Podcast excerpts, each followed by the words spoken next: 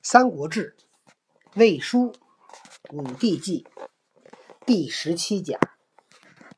今天我们会讲官渡之战。嗯，讲之前告诉大家一好消息：经过多霸和小萌跳跳的努力，那么多霸讲的《三国志》在喜马拉雅的搜索里边，如果你搜《三国志》，我们现在又重归第一，大家鼓掌。好，大家如果喜欢听这个版本的《三国志》呢，记得大家一定要呃点赞，还有要订阅啊。然后，如果你是第一次听呢，记得要关注哟。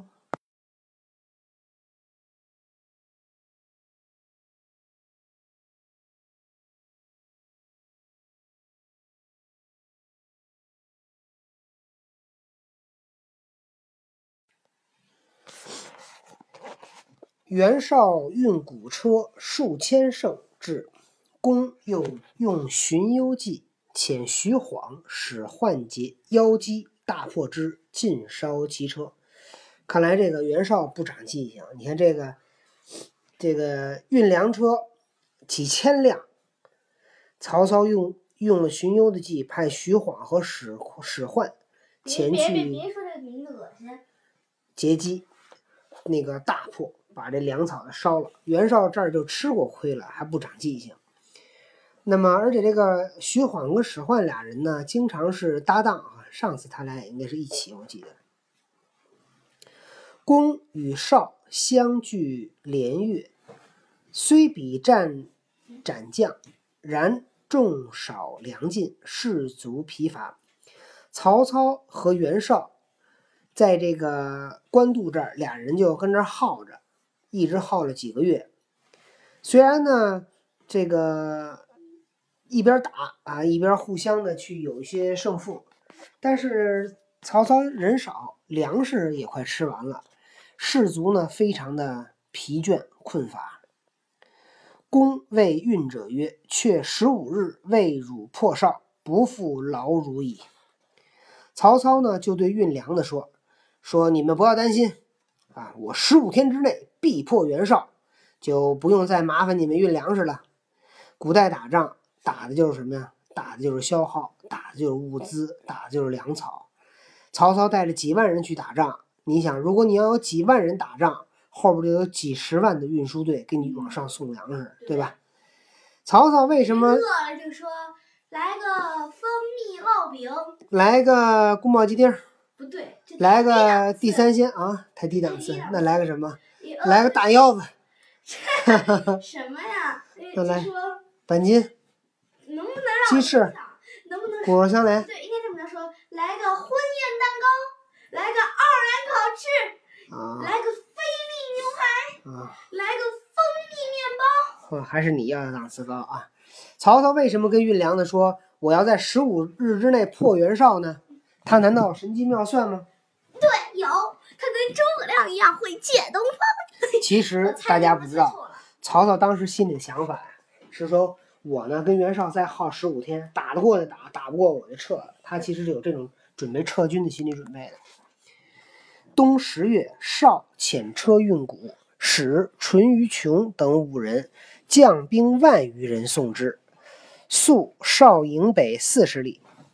到了冬天十月，袁绍派车辆去运粮食，派淳于琼等五个人带领一万多人护送粮食。你看，没有好到哪儿去。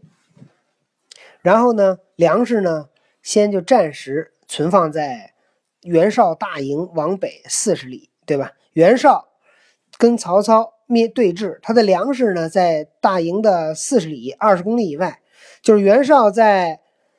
袁绍在通县驻军，他把粮食搁在建国门了，大概就是这么个距离。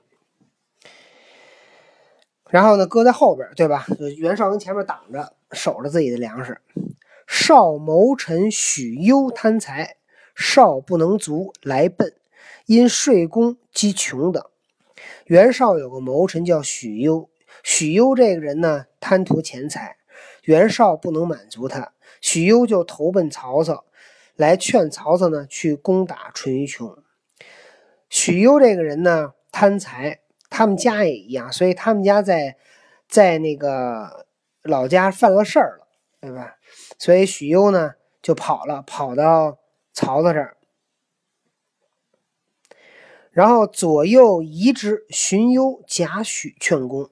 许攸来游说曹操，左右呢都怀疑他真的假的呀？这别不是一个奸细吧？骗子吧？荀攸、贾诩劝曹操听许攸的计策，公乃留曹洪守，自将部骑五千人夜往会明志。曹操听了计策。啊，事不宜迟，宜快速用兵，命令曹洪守住大营，哎，兵贵神速，自己带着马步军五千人连夜奔往那个乌巢啊。第二天凌晨赶到，琼等望见工兵少，出阵门外。淳于琼一看，哎，这个曹军来了这么点人啊，就开始在外边列队。然后操呃公即击之，穷退保营，遂攻之。曹操下令给我打。然后淳于琼一看，赶紧退，防守，守住我们的粮草。然后曹操开始进攻。少遣计救穷，左右或言贼计稍近，请分兵拒之。袁绍派立马派骑兵去救淳于琼。曹操的左右呢？有人告诉曹操说：“敌人的骑兵到了，我们分兵去抵抗吧。”公怒曰：“贼在背后，乃白。”曹操大怒：“敌人跑到我们身后再说。”士兵皆殊死战，大破穷等，皆斩之。士卒拼死一战，大破淳于琼，把敌人呢都杀了。淳于琼是东汉的一个将领，字仲简，颍川人，今天的河南禹州人。淳于琼厉害，淳于琼在中平汉灵帝中平五年被任命为西园八校尉之一的右校尉。当时都有谁是八校尉来着？用无知的眼睛看着你。最著名的包括蹇硕。袁绍、曹操都是八校尉之一，所以淳于琼曾经跟袁绍、曹操都是同事。嗯。那么这点儿有这个有一个裴松之引用的注哈注解，这注解呢引自《曹满传》，讲的是许攸来投奔曹操，公闻攸来，显出迎之，抚掌笑曰。子远来，吾事计矣。曹操听说许攸来了，显出什么叫显？知道吗？光着脚。光着脚出来，光着脚在汉朝哈，在那个是早期秦汉那会儿，光着脚呢是一种礼节，就是地位低的人见地位高的人就要光着脚。比如说，比如说曹操后来被封为魏公，曹操见皇上可以怎么样？剑履上殿，什么叫剑履上殿呢？可以穿上鞋，可以带着剑，这是最高等级。见皇帝可以带带剑、穿鞋。下一个等级呢？什么呢？不能穿鞋，但是如果你级别够高呢，你可以穿袜子啊，你不用光赤脚。级别再低一点的臣子见皇帝必须要赤脚，赤脚表示的一种礼貌。你说如果曹操就光着脚跑？出去了，嗯，跑得太快，啪叽摔了一跤，光着脚还给底一摁钉一脚踩钉上了，不对，啪叽摔了一跤。然后许攸说：“哎呀，曹公不要跪呀，不要失死大礼是吗？对，这不新鲜。今天咱们听那故事里你忘了，那个宋江宋公明见到谁，霹雳火秦明，咣当就跪那儿了，对吧？加入我们公司，我给你磕一个，对吧？那过去。”你来了这么这么大的一个人物，这么好的一个人才，这给他磕一个，那怎么着？他来帮你打天下，你给他他给你玩命了，你给他磕一个怎么了？法正为什么刘备对法正那么好啊？刘备在前线，法正站在刘备前面，主公我给你挡箭，对吗？刘备说：“孝直快撤。”孝直怎么说的？主公你没撤，我怎么能撤？然后刘备说：“赶紧走，赶紧走，反正说在一起，在一起。”在一起，哎，对，所以这就是刘备一咬牙走了。对，所以你看曹操险足而出，这就两种可能性啊。一种可能性，曹操正洗脚呢，听说许攸来一高兴，噌就窜出去了。当然，还有一种可能性，就是曹操听说许攸来，哎，特意脱了鞋和袜子，光着脚跑出去，就证明了自己的一种虔诚啊，对对方的尊重。说府长，哎呀，拉着许攸的手说：“此远来，我的大事就算成了。”既入座，谓公曰：“袁氏君盛，何以待之？今有几粮乎？”宾主落座。宾主落座，许攸问曹操说：“袁绍的军队呢很强大，你准备怎么对待他呀？你们现在还剩多少粮食啊？”曹操公曰：“尚可支一岁啊，我还有一年的粮食。”攸曰：“无事，更言之。”许攸说：“骗人。”从说。又曰：“可知半岁。”曹操笑了笑说。哎呀，还可以吃半年。许攸说：“足下不欲破袁氏邪？何言之不实也？”许攸说：“难道你不想打败袁绍吗？干嘛要骗我？”公曰：“相言细致，其实可一月，为之奈何？”曹操说：“哎呀，对不起，对不起，刚才我都是开玩笑的，其实还只够吃一个月的，为之奈何？你看怎么办？”忧曰：“公孤军独守，外无救援，而粮谷已尽，此危急之日也。今袁氏辎重有万余乘，在故市乌巢，屯军无言备。今以轻兵袭之，不翼而至。凡其积聚，不过三日，袁氏自败矣。”许攸，哎，这个，哎，许攸这个举动呢，让我想起了一个人。想起了张松，卖主求荣啊，居然直接跑到竞争对手的公司去跟他们老大说自己的公司有什么弱点，太可气了！这个人，许攸跟曹操是这么说的：说您现在一个人孤军啊，很少的军队在这守着，外面没有救救援，没有援兵，粮食已经快吃完了，现在可是你危急之日。许攸这么讲呢，先把曹操的困境描述一下，让曹操呢想象一下，说：“哎呀，我现在很困难，那你快告诉我什么计策啊？”他是卖个关子。今现在呢，袁绍有辎重啊，粮草辎重有一万多辆车的粮草，在固氏跟乌巢啊。固氏呢在河南的荥阳啊，在郑州的西边。乌巢呢是在。河南省的延津县境内，说袁绍把粮草存在了固市跟乌巢，守备的军队呢也不够严备。贞子，我就头发上都是静电。你快听不听啊？人家这都听着故事呢，你弄个贞子的样子吓唬我。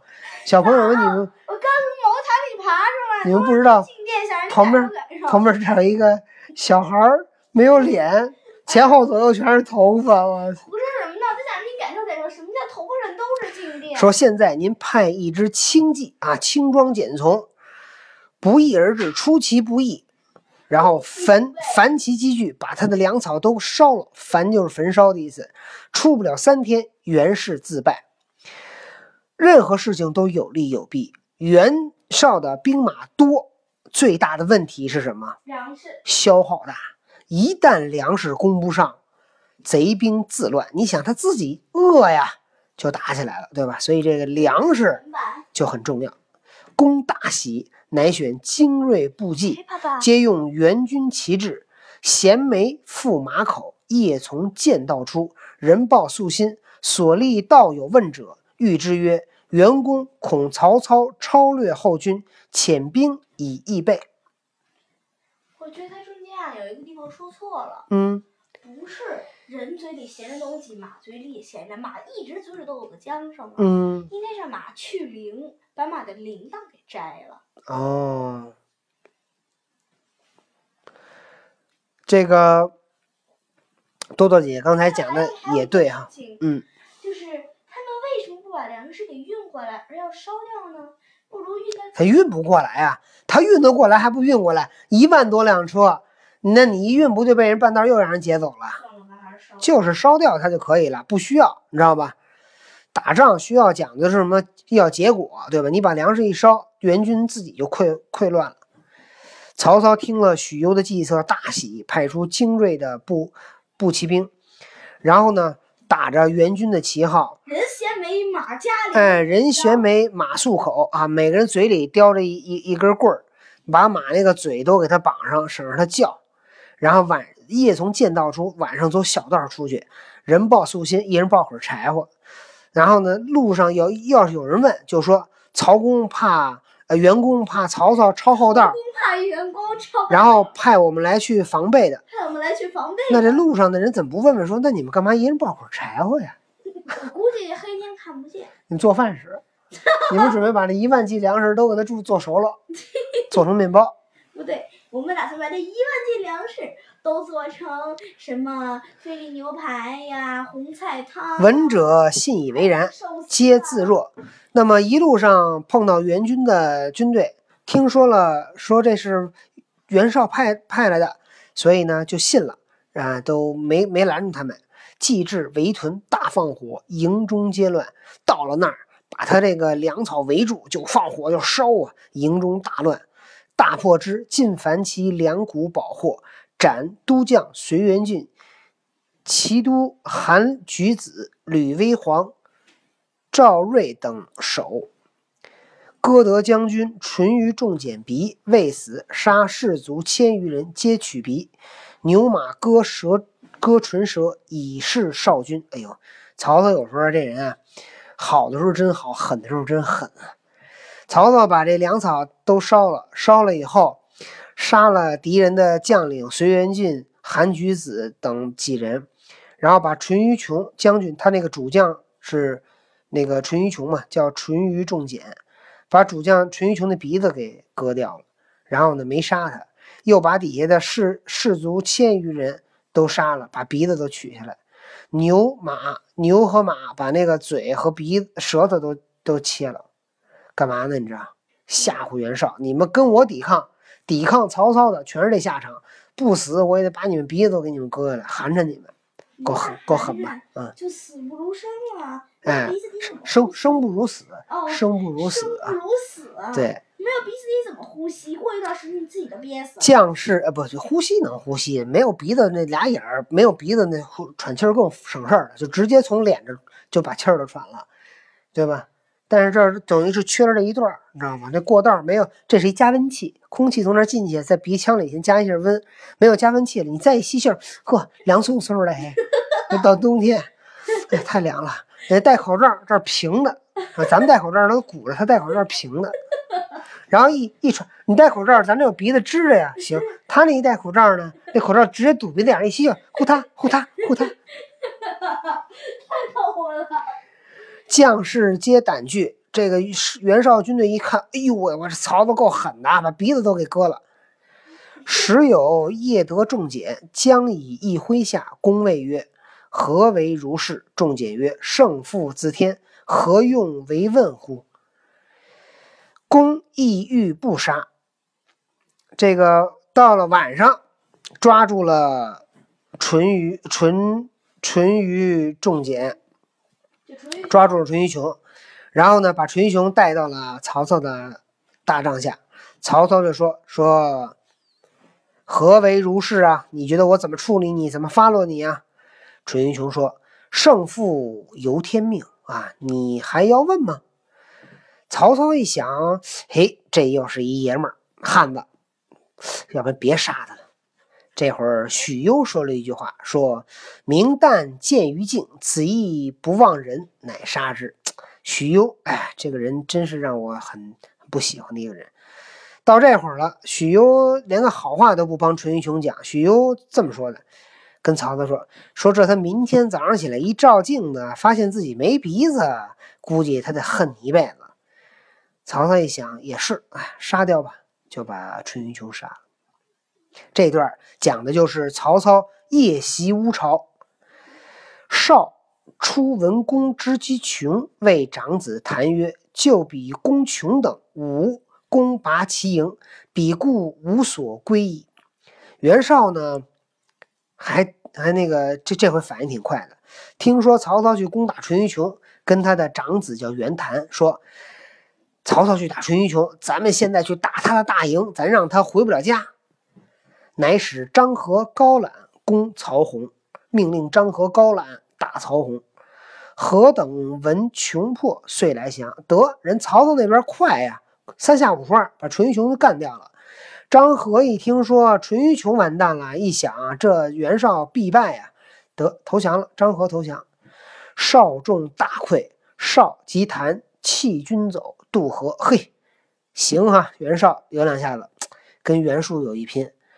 袁绍的军队呢溃败，袁绍跟袁谭丢弃了军队，自个儿跑了，渡过黄河，自己闪了，像谁？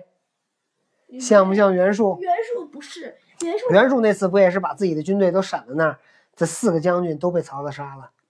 哦，是那次，我以为你说袁术落魄的时候呢，嗯，吐了可乐瓶血的事儿不是追之不及，哎，那个待会儿我跟你讲，那个他他们姓袁，他们家有遗传病，我估计。追之不及，尽收其辎重、图书珍宝，掳其众。曹操追袁绍没追上。就把他那些辎重、图书、珍宝，还有他底下这些官兵都抓起来了。那么这块儿，这个地儿，呃，裴松之呢又引用了一个注，引的是什么注呢？是献帝起居注。公上言：大将军叶侯袁绍前与益州牧韩馥立故大司马刘虞。客作金玺，遣故任长必于益于，未说命数之数。曹操给皇帝写奏表说，大将军叶侯袁绍曾经和益州牧韩馥准备立过去那个大司马刘虞做皇帝，都金印都给他刻好了，派前任任县县长毕瑜。去找这个刘虞说，劝他当皇帝。又少与陈书曰：“可都鄄城，当有所立。”袁绍还给我写信，我就说的是曹操啊，还给我写信说可以在鄄城做国都啊，在那儿去建国。善铸金银印，孝廉季历皆往义少。袁绍居然敢擅自。刻印啊，孝廉还有当地的那些官吏都去拜拜会袁绍。从弟济阴太守绪遇少书云：袁绍的堂弟叫济阴太守袁旭，给曹袁绍写书说：今海内丧败，天意实在我家，神应有征，当在尊兄。南兄臣下御史继位。南兄言。以年则北兄长，以位则北兄重。便欲送喜，会曹操断道。袁旭给他哥哥写信说：“现在海内天下很乱啊，天意就在我们家啊，这是有神灵保佑的，就在您啊，尊兄。南兄臣下欲继御史继位，这个。”南兄说的是谁呀？说的是在南边那个哥哥，就是袁术啊。袁术准备继位，然后袁术呢说：“论年龄，北兄长；论年龄，袁绍大；以地位，袁绍重。”所以呢，袁术准备把喜玉玺送过来，被曹操劫走。你说这他们这这些人说话？袁术说为想让他哥哥当皇，袁术自己都当了皇帝了，当不下去了，才让他哥当，对不对？才才给他哥送喜来，结果被袁绍半道被被那个曹操给劫走了。少宗族累世，受国重恩，而凶逆无道，乃至于此。折勒兵马，与战官渡。乘圣朝之威，得斩少大将淳于琼等八人首，遂大破溃。袁绍家族世代累受国恩，而凶逆无道，乃至于到今天，我带领军队和袁绍决战官渡，因为有天朝圣威，我斩杀袁绍大将淳于琼等八人，击溃袁绍。绍与子谈轻身并走，袁绍和儿子袁谭啊，什么都没带，俩人骑着马跑了。凡斩首七万余级，辎重财物巨役，杀了敌人七万人，劫了这个缴获辎重巨役无数。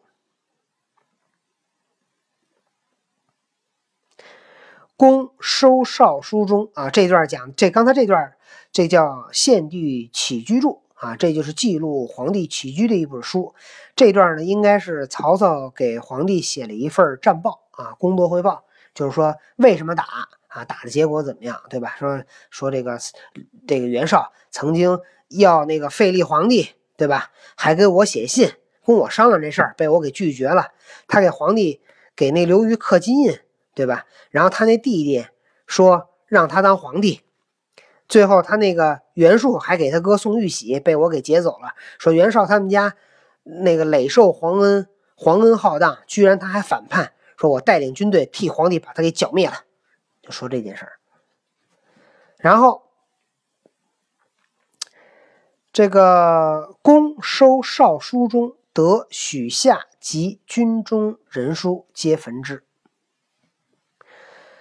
曹操缴获了袁绍的很多文件，在里边你猜找着什么了？找着了好多曹操的手下给袁绍写的密信。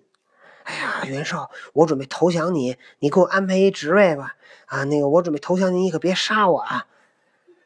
然后呢，手下就报告曹操说，这个缴获了好多书信，这些都是通敌啊。这些人抓不抓，杀不杀？您要不要看看？曹操这人呢，心胸非常的宽大、宽大坦荡，说不要拿给我，我不看啊，马上烧掉。那为什么烧呢？《魏氏春秋》里边记录了这么一句话：“公曰，当少之强，孤犹不能自保，而况众人乎？”